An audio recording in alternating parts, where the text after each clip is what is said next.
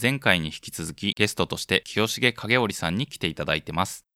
前回を聞かずに今回から聞き始めても大丈夫です。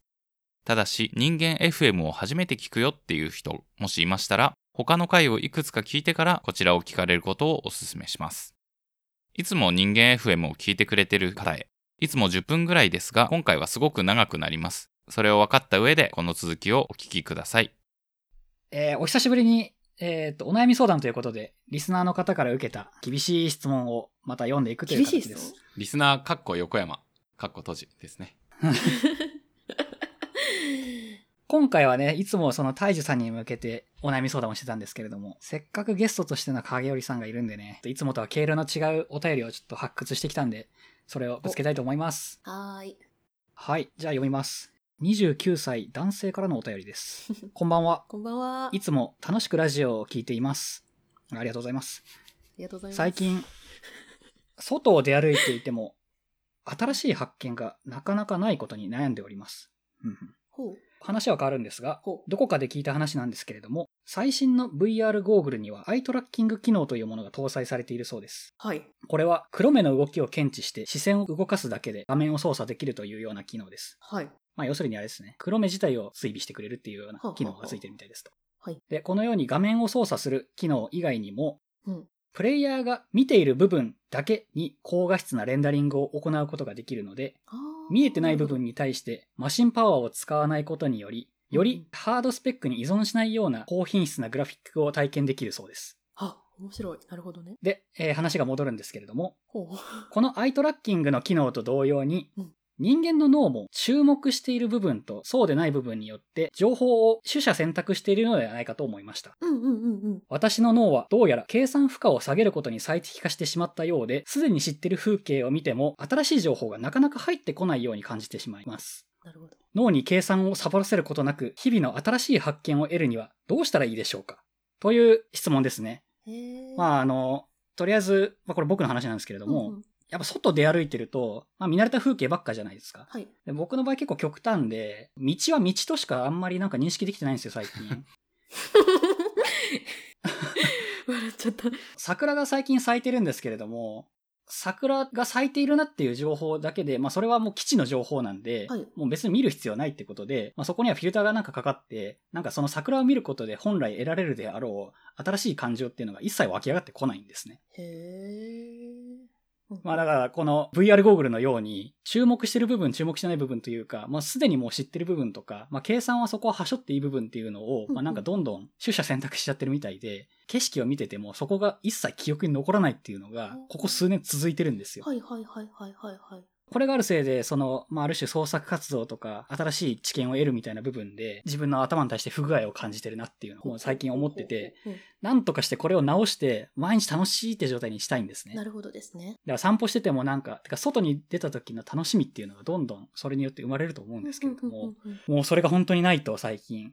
この間も散歩して、ちょっと電車使わないで5キロ、10キロぐらい歩いてみたんですけれども、何も得られなかったっていうような感じなんですよ。うんうんえーこれに対してまあ、清重さんみたいな普段何を考えてるかわからないというか、特殊な脳みその使い方をしているようなクリエイターにはどういうふうに世界を認識してるのかなっていうのがすごい気になって、このお便りをぶつけてみたっていう感じですね。なるほどですね。横山さん、人生かけてやりたいことって何ですか？いや、そんなものはないんですよ。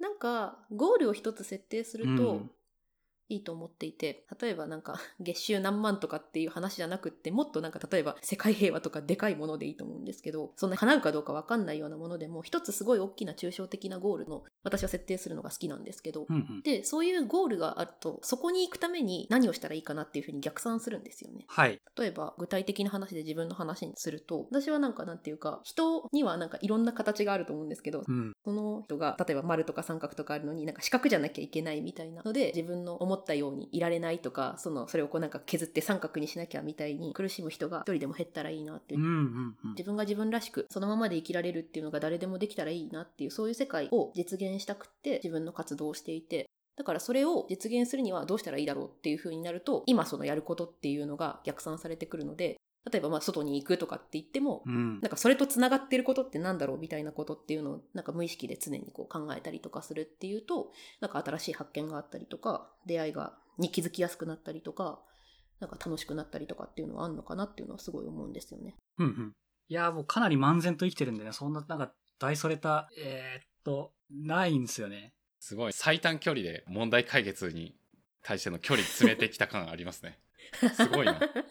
いや、ちょっと一旦話をお便りの方に戻すんですけれども、はい。さっき清重さんの話聞いてて思ったのが、うん。幼少期に教室で一人で小説を書いてる時に、うん小説の中に空想の友人がいるっていう風に言ってたじゃないですか。はいはいはい。まあ僕にはそんなんいないんですよ。うんもう、ここら辺になってくると結構物の見方の話だなって思ってて、幼少期にうん何があったらその自分の中に空想の友人を住まわせることができるっていう、まあある種のその、うんうんなんか蛇口みたいなのがギュッてひねってから出てきたわけじゃないですか。はいはい。僕はその蛇口がかなり硬いと思うんですね。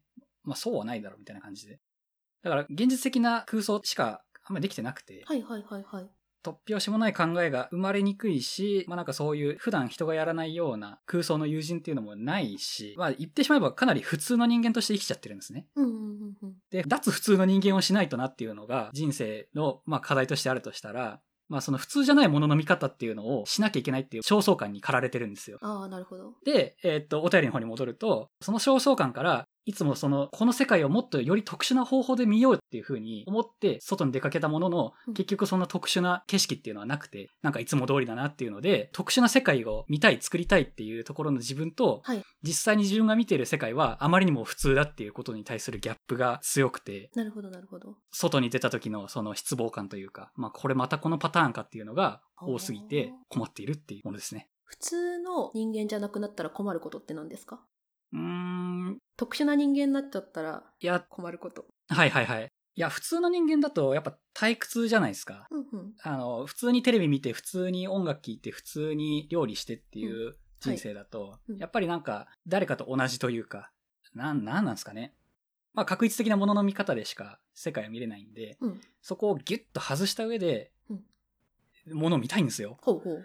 かちょっと抽象的な話になっちゃうんですけど、うんうんうんで、清重さんはそういうなんか自分のワールドみたいなのがあって、人とは絶対違うような世界が多分僕からしたらみあると思うんですね。で、まあ逆に言うと世間一般の人も別にその特殊な世界があるわけじゃないと思うんですけれども、うんまあせっかくここに清重さんっていう、まあ比較的特殊な人間がいるんで、まあそこの特殊なワールド全開で生きるにはっていうのと、うん特殊なワールドをまあ構築するためのコツみたいなのを聞きたいですと。横山さんがその例えばその特殊なワールドを全開にしちゃったら困ることってありますか？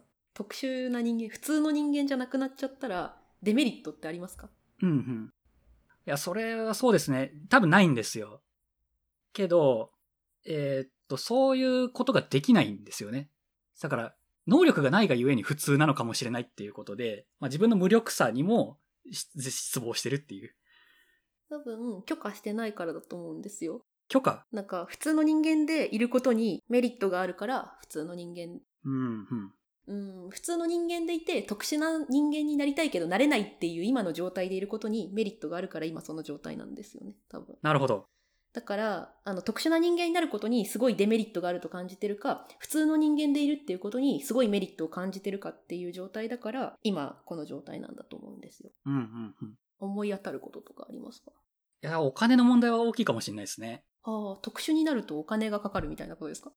あのそんな、だから、あの、特殊になるとお金はなくなるじゃないですか。えなんでなんでね？えっと、お金がかかるというか、まともな仕事がなくなっちゃうと思うんで、ああなるほどなるほどやっぱりサラリーマンとして今生きてるんで、えーっと、まあ、最低限の、あの、社会性っていうのを保ちながらえー生きるっていうのは、まあ、確かに、えー普通であることのメリットかもしれないです。はいはいはいはい。なるほどね。特殊でも仕事できてますよね。特殊って思っていただいてるけど仕事できてるっていう。うんうんうん。いや、だからそれも、だからもしかしたら能力の問題なのかなって思っていると、まあ、さっきの、なんか、まあ VR の話が一切関係ないかもしれないんですが、あれですね。普通に稼ぐ能力もないし、特殊になる能力もないっていう、まあ、自分の無力さがまあ、景色を見るときの総称感につながってるのかもしれないですね。横山さんにとって特殊ってどういう状態ですか？なるほど。特殊。どんな状態が特殊っていう？なんですかね。うーん。なんだろう。特殊？まあ、あれです。えっと、ちょっと答えになるかわかんないんですけれども、うんうんこの間ちょっと一瞬だけテラスハウス見たんですね。で、別にテラスハウスじゃなくてもバチェラーとかでもいいんですけれども、ああいうリアリティショーに出てくる、まあ、出演者、演者の方々って、なんかやたら特殊な職業多いじゃないですか。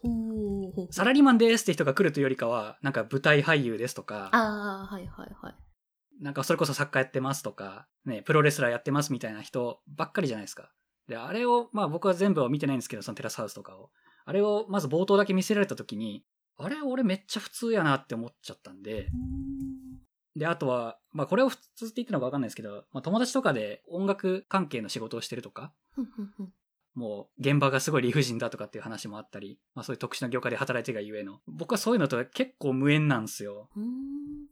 だから、なんつったらいいんだろうな。そういう、あ普通じゃないね、こいつはっていうのは、まあなんか、まあ一般的な普通っていうのと、えっ、と自分が重なるっていう意味で特殊ではない。あーで、その、今一般的に特殊な人っていうのが僕にとっての特殊ですね。もう。かなりステレオタイプな特殊っていうのを普通に憧れとしている。特殊っていうのはなんかちょっと、うーんと、マイナーな職業をしている人とか、なんかマイナーな経験をしてるとかっていうことですか？そうっすね。それもありっすね。だから、それこそだってもう海外に住んでるってだけでも特殊ですもん。うーん。エンジニアをしてるわ。エンジニアなんてもう吐いて捨てるほどいるじゃないですか。そうかな。うん。はい。へえ。吐いて捨てて失礼ですけど、ちょっとあの、いっぱいいるじゃないですか。エンジニアやってますって、あ、そうなんっていうぐらいで。え逆に言うと、だから、えっ、と、変な話、美容師さんって、まあ、いっぱいいるとするじゃないですか。はいはいはい。けど、ああいうのでもう特殊って思うって憧れるなって。おうおうおうなんで？海外でそれこそ生活してる人なんて何十万人とか何百万人とかいますけど、それも特殊では、人数で見たら意外といっぱいいるけど、そういや、そう。多分数の問題じゃないんですよね。植え付けられたステレオタイプとしての普通おっていうのに、いいっすね。自分が字で言ってるんで、それを脱普通したい。そしたら、そう、特殊っていう、横山さんが求める特殊っていうものが、どういう要素が含まれてたら特殊なんですかね？何になりりたい、どういう状態になったらいいんだろなるほど。はい。えーっとですね、身近な例で言うと、う。うん。えーっと、机の上に、うんえーっと、なんか、考える人の像が置いてあるみたいな人とか、どういうこと？うん。あと、なんだっけな、旅行行った時の写真で、はい。あ鳥のはいはい。写真を真下から撮るみたいな、そういう感性。い懐かしい、それ。や、マジでそれなんですよ。はいはいはいはい。あの今ちょっと清重さんにはちょっと申し訳ないですけれども、かなり大きな話としてその特殊っていうのを語っていただいたと思うんですね。で、あの、僕自身はそのう、んうんうん、まあそれの回答としてはかなりステレオタイプな、まあ、特殊っていうのを目指してますっていう。で、で実際それがどうなのっていうのを超具体的で超細かい話でいくと、そういう話なんですよ。写真を撮るときにその角度で撮らんやろっていうのを平気でできちゃう人。えーえー机の上に置くものとして、それは置かんだろっていうものを置く人？まあ身近にこういう人がいるんですけれども、はいはいはい。えそういう風になりたいなって思ってて全然それができてないなっていうのに悩んでますね。特殊になれないと何が困るんですか？いやー、なんか敗北感があるのかな、もしかしたら。ちょっと今なんか話しててどんどん自分のあれが変わってくるけど、焦燥感もあるし、はいはいはい。敗北感もあるし、だから、いや、俺にはその見方できなかったっていう、このなんか負けですよね一つなんかその、えーっと、やっぱ、罰がつくじゃないですか。ここで負けたっていうポイントが。はいはい。負けたら何が困るんですか？いやー、なんか、ぐぬぬってなるじゃないですか。もう完全なルサンチマンですよ。うんうんうん。それは俺にはできなかったなっていう。ぐぬぬってなったらなんか困りますか？いや、困らないですか？なんか、やっぱ俺自分でちっぽけな存在だなとかっていう風になって、はいち早くやっぱ特殊な考え方をしないとっていう風に焦ると。自分がちっぽけな存在だと思ったら何が困りますか？うんうん。いやー、やっぱ無力感とあれじゃないですか？その、まあ、ありてえな話ですけれども、えーっと、なんだろう、自己肯定感の低下というか、はいはい。そういうのにつながりますよね。やっぱダメだこりゃってなって。で、まあ SNS とかもそれが結構顕著だと思ってて、僕は基本的に SNS やってないんですけれども、うんうん。まあまたちょっと話があれかもしれないですけど、やっぱすげえ人を見ると、いや、これあれですね。あの、正体は結局あれでしたね。あの、こいつには勝てねえっていう敗北感と。それに対する、まあ、憧れと、うんそれに近づけない、それ、そして自分がそういうのをできないっていうことに対する、まあ、なんだろう、まあ、な、なんだ、えー、情けなさというかそういうのですよね。それを日々感じながら生きてるのが、景色を眺めるときにそれが発露してるっていうだけかもしれない。はいはいはいはい。いや、でもちょっとなんか整理できてきたな。本当？あの、最初はその景色を見ることに対する、うんうん。えーっと、なんか新しい発見が欲しいなっていう、まあ、なんか、えーっと、えーある種の、えーライフハックみたいなのが欲しいと思ってたんですよ。はいはいはい。でもど、どうやら問題はもうちょっと根深いなって思ってて。景色を見るってことに対する敗北感があるんですね、多分。ああ、その自分は特別に見えないっていう。俺はこの景色を見て何も得られないっていう。はい。ああ、なるほど。うんうん。もういつも通りの道であり、いつも通りの桜であるっていうぐらいの感想しか得られない。はいはいはいはい。けどね、それを見てささっと絵を描いちゃう人とか、ああ。なん、かすごい構図の写真を撮る人がいたりとか、あとはもうそれ、れを見るだけで人生の生きがいを得られたりみたいな、うんうんうん、そういうことができないっていうのに、ちょっとした、まあ、フラストレ、なんつったらいいんだろうな。まあ、ぐぬぬ感ですよね。うんうん。なんで比べるんですか？なるほど。やっぱ比較っていうところから問題が始まっている可能性が高いと。うんいやー、確か、いや、そう、うーん。なんかす、なんですかね？損した気分になってるんですかね？せっかく外で歩いてんのに、自分は何も得られてないっていう。うんうんうんうんでも比較したから損したって思うんですよね。うん。なんで比較するんでしょう？なんでだろうな。いやー、比較しないようにすることって逆にできるんですかね？えーっと、意識の持ち方だと思います。なんか多分、うーんと、あ、またこの癖やっちゃったって言って、やめるっていうのを繰り返していけば、やめられるようになってきますね。おうほうほだから多分自動操縦で比較してたところを、その自動操縦をストップして、切り替えて、あ、比較してたいかんいかんやめようって言って、別のこと考えようっていう風にやるのを癖づけていくと、多分比較しなくはなっていくと思います。う。はいはいはい。あれか、最新の VR にはアイトラッキング機能に加えて、他人と比較するっていう機能も備わっちゃってたと。多分そう。うん。それ設定ファイルとか開いて、うん。えっ、と、比較っていうところをパチッと切ると。そう、オフにするの。で、再起動した時に、うん。えっ、と、たまにまたなんか意図せずにそれがオンになっちゃってる 時があるんでうんうんうん、おいおい、ちょ、オンになってるぞってことでパチッと切るっていうのが、そうそうそうそやりようがありそう。いう。うんうんうん。や、でも、そっか。で比較っていうのは、うんやっぱりなんだろう。清重さんももしかしたら最初の方言ってたかもしれないんですけはど、いはいはい。やっぱ他人と比較しなくなったら楽になったみたいな話あったじゃないですか。うんうんうんうん。逆にどうやって比較しなくなったんですか？なんだろうな。やっぱ意識的にその、オフにするっていうその比較モードを。比較することにメリットがあるから比較してるんですよ。比較して自分が勝ったって思ったら優越感感じられるじゃないですか。うん。だから自分が優越感感じたくて比較しちゃってんだなっていう。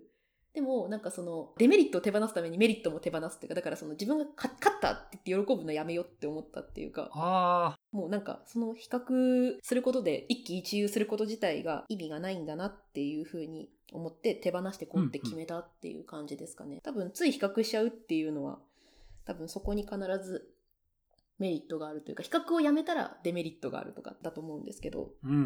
そこを見てなんかそこが本当はそのメリットだと思ってた比較が全然メリットじゃなかったってことに気づいたりとか比較をしないことでこんなデメリットが起こるかもしれないって思ってたっていうそのデメリットのところが別にデメリットじゃないなっていうふうに気づけたら自然と手放せたっていう感じですかね伝わりますかね？はいはいはい。あれか、だから外出て、うわ、こんな最高の発見できたぜっていうことに対して、うん俺しかこれ見つけてない、ヒャッハーってなってたかもしんないと。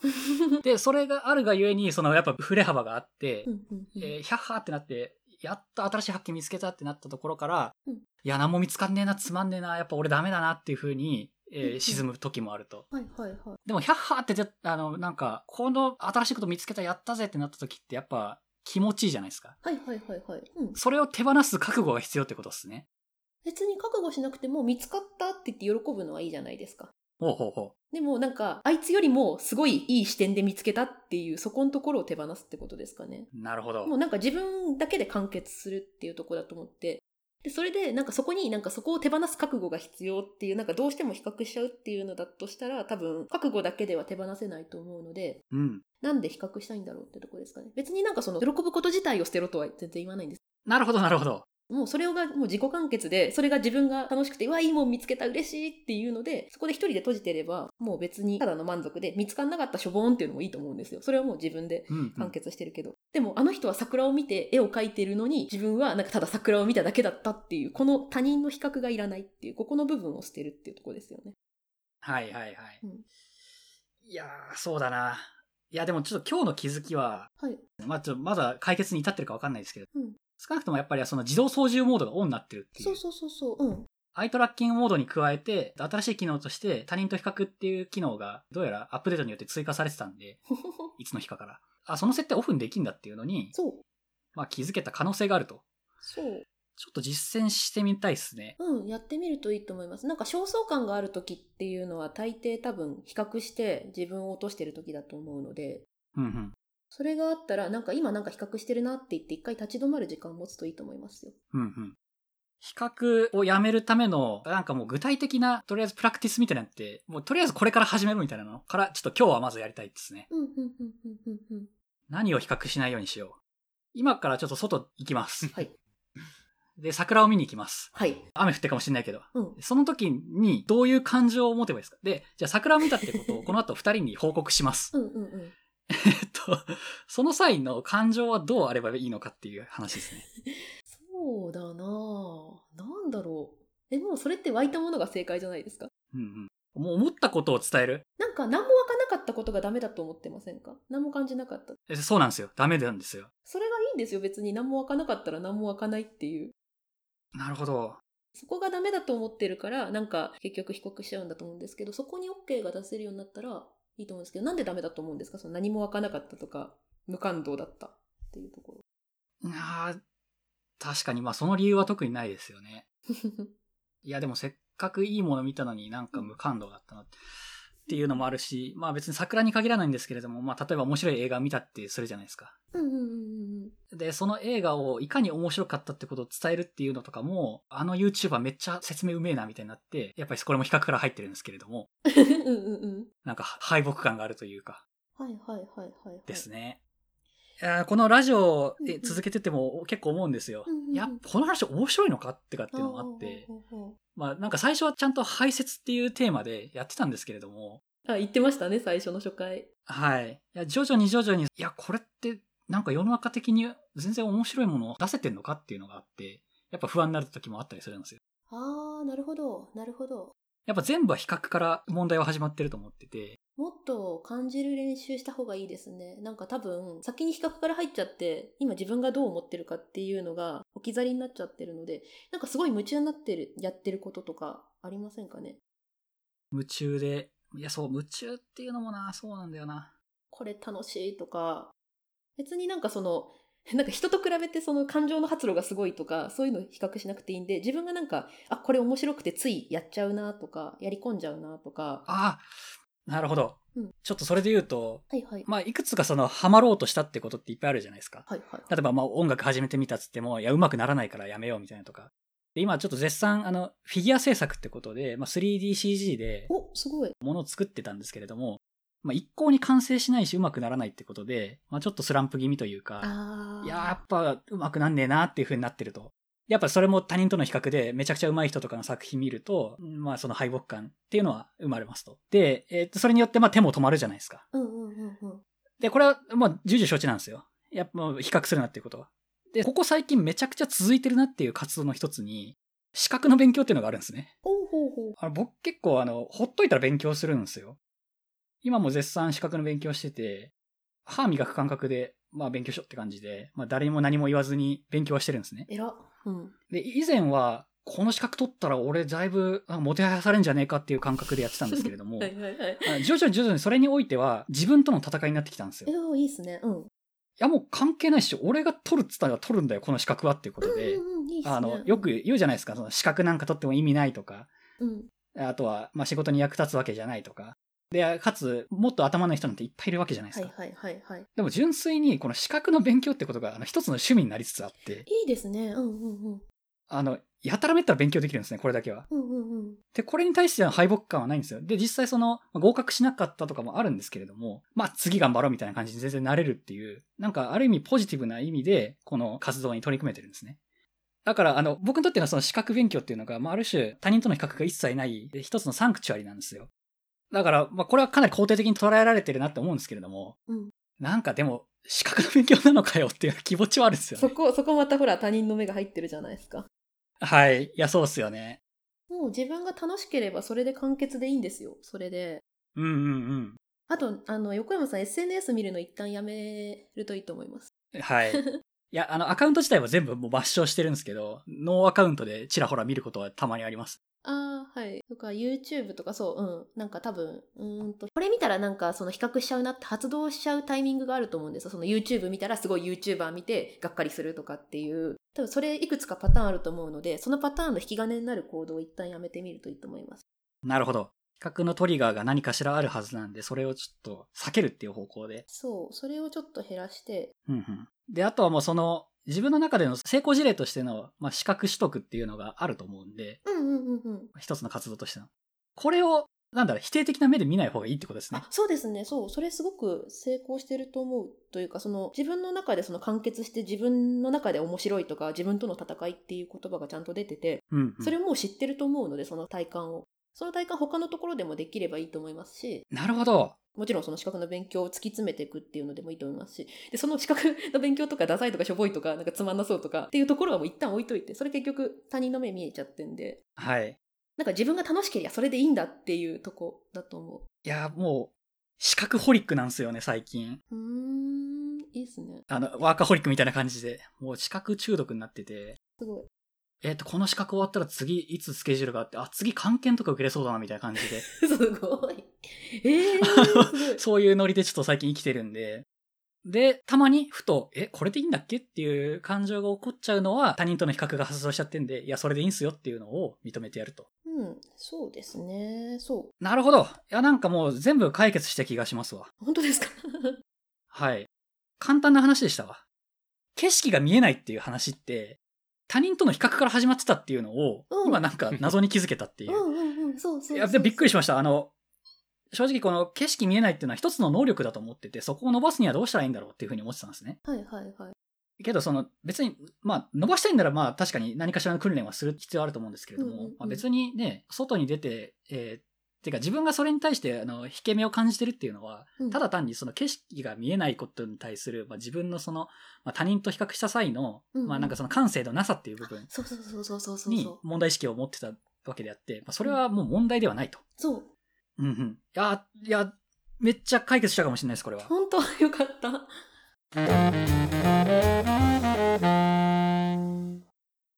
え、大樹さん、ちょっと今の話聞いてて、こ本当に解決してんのかっていう、どう、どうですか？ちょっとジャッジをお願いしたいですね。いや、これちょっと思うところが結構たくさんあって、はいはいはい。何？えっ、と、まあ、まずめっちゃ面白いですっていう話。このコンテンツだけでいいんじゃないのかな、このゲスト会話っていう。は いはいはい。えーちょっと待ってくださいね。自分の脳内を一回ちょっとまとめると、まあ3つぐらいあって、で、1個が、横山さんの悩みっていうのが、僕も普通に共感するあのことでした。それで言うと。ほうほだから横山さん。んと清重さんの対話っていうのを通して、あ自分もどうなんだろうな、みたいなのも、すごい考えさせられて。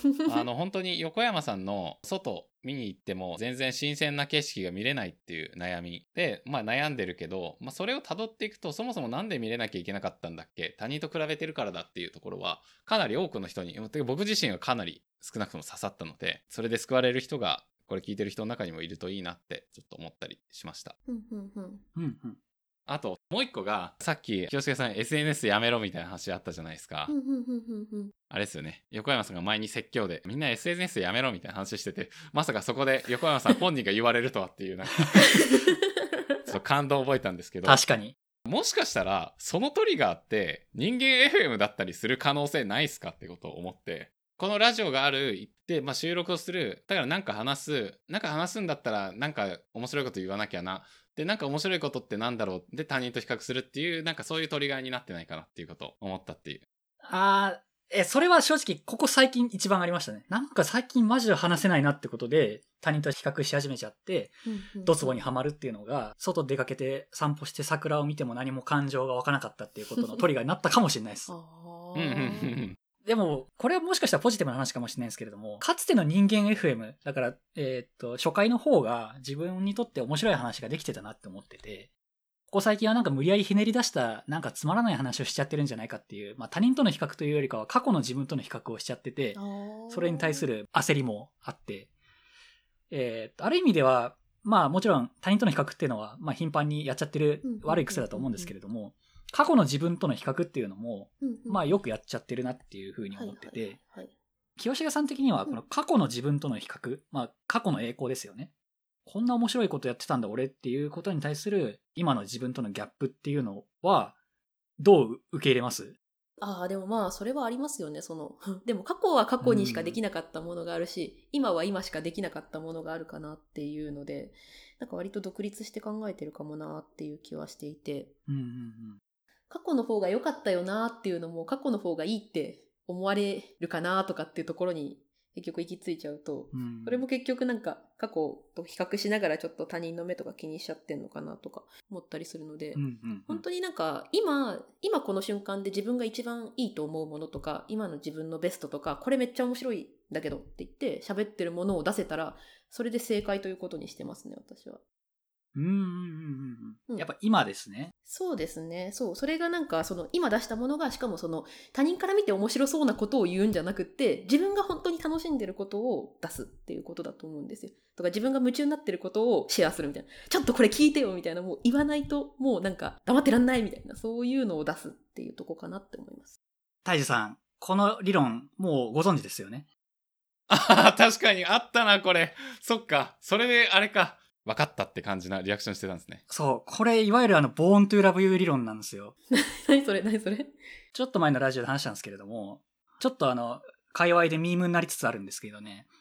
あの、フレディ・マーキュリーって、あの、クイーンのボーカルが、I was born to love you って曲を出してるんですけれども、はいはいはいはいあれの PV およびそのまあ楽曲そのものが、マジで born to love you してるんですね。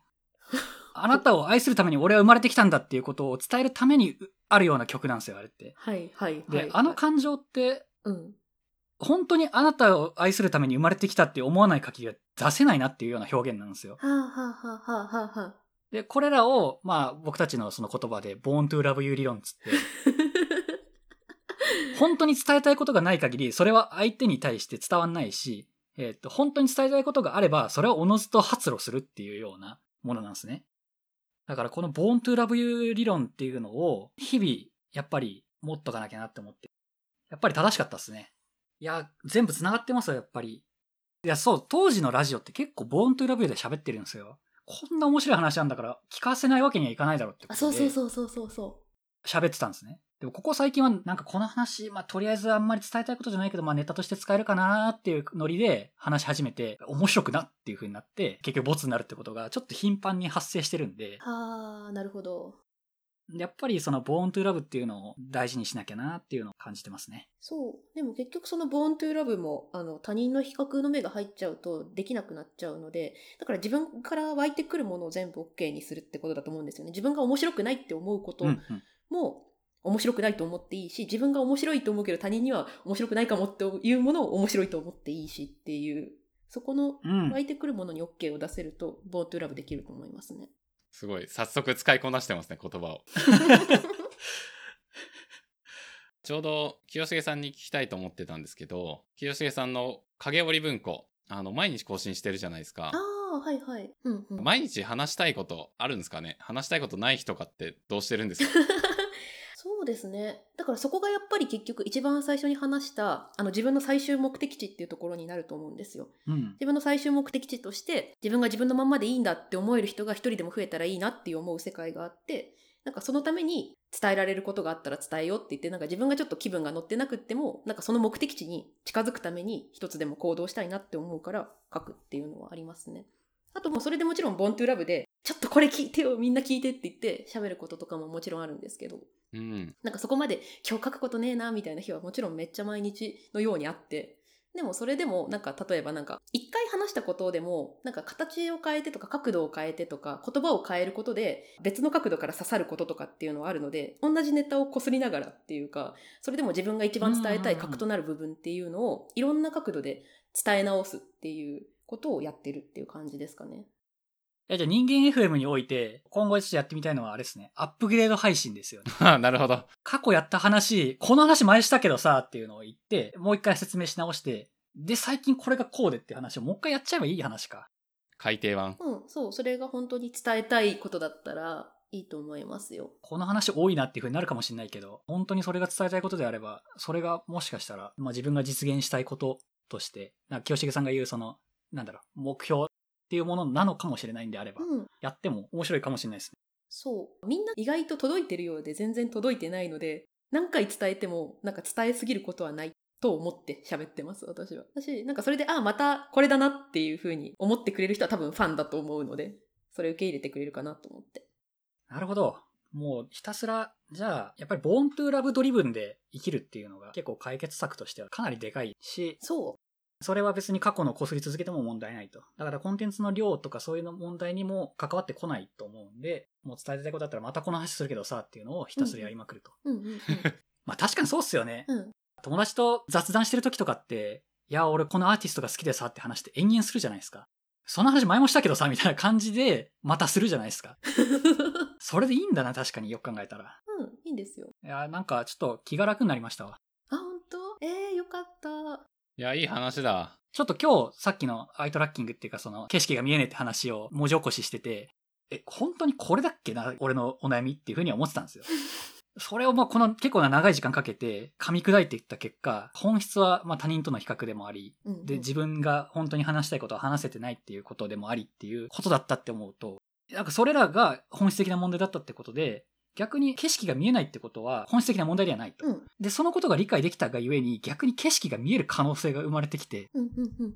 なんかちょっと早く外出したいなっていう気分で今。いや、いいっすすごくね。いいですね。はい。全部解決しました。本当よかった。嬉しい。いや、さすがあの、ちょっと無料でコーチング受けちゃっていますけど、全然全然。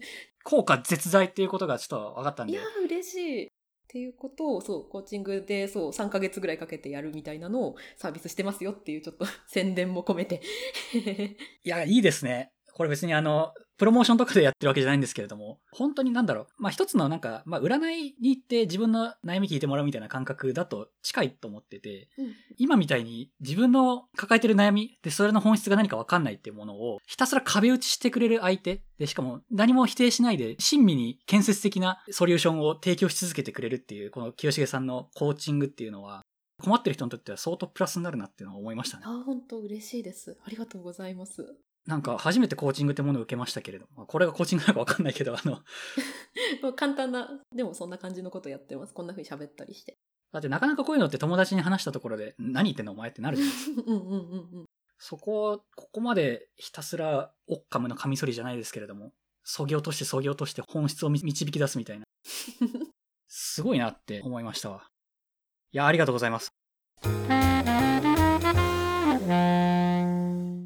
清重さん、告知することとかってなんかありますか？告知っていうか、まあ宣伝、コーチングの話しかり。あ、そうですね。そしたらコーチングの話、あの、後でリンクも送りますが。声で残しておきたいというか、リスナーに、えー伝えておきたいみたいな。それこそ清重さん自身のボーントゥーラブをどんどん。ボーントゥーラブを。今はそうですね、心の安全基地づくり3ヶ月コースっていう、そういうサービスを出してて、まあ、それこそそういうふうに、今こう、お話しする中で、こう、問題を俯瞰して、その頭の中とか心を整理するっていうやり方を、こう、なんかいろいろ喋ってお伝えしてたんですけど、これをなんか自分でできるようにするノート術っていうか、どんなふうに自分に質問をしたら、その、同じような思考パターンでぐるぐる悩んで困っちゃうっていうのを止められるかなっていうのをお伝えするっていうのをやってます。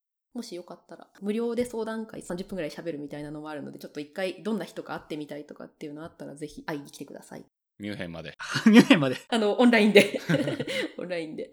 いや、効果は絶大ですよ、これ。あ、本当ですか？嬉しいな。あとは、そう、ポッドキャストやってます。えっ、と、なんちゃってラジオっていう、なんかプログラミング初心者のためのなんちゃってラジオっていう、プログラミングに関する、まあ、雑談とか、ちょっとした豆知識とかっていうのを喋ってる。あとは、ハックマンラジオっていう、また結構ガチというか、そのプログラミングしっかり勉強したいっていう人向けの結構コンテンツ充実させるみたいなのをやってて、最近はそうですね、なんか簡単にこう、ワードプレスで、えーとホームページ作るってどうやったらいいんだろうとか、WebAR を作るっていうのはどんな風にやったらいいんだろうみたいなのを結構、コードとかをこう一緒に見ながらハンズオンでやっていくっていうのを私ともう一人のエンジニアさんと一緒にやるっていうのもやってるのでよろしかったらそちらも聞いてください。説明欄に載っけときます。あありがとうございます。あとはそうだな。影織文庫っていう名前で ブログもやってるのでなんかよかったら遊びに来てくださいという感じですかね。はい。そんな感じで、ゲストの清重影織さんでした。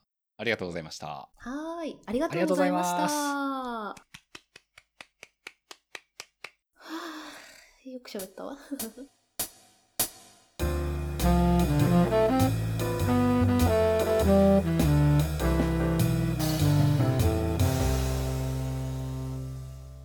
人間 FM ではお便りを募集しています。概要欄に記載の Google フォームまたは Twitter の DM からお気軽にお送りください。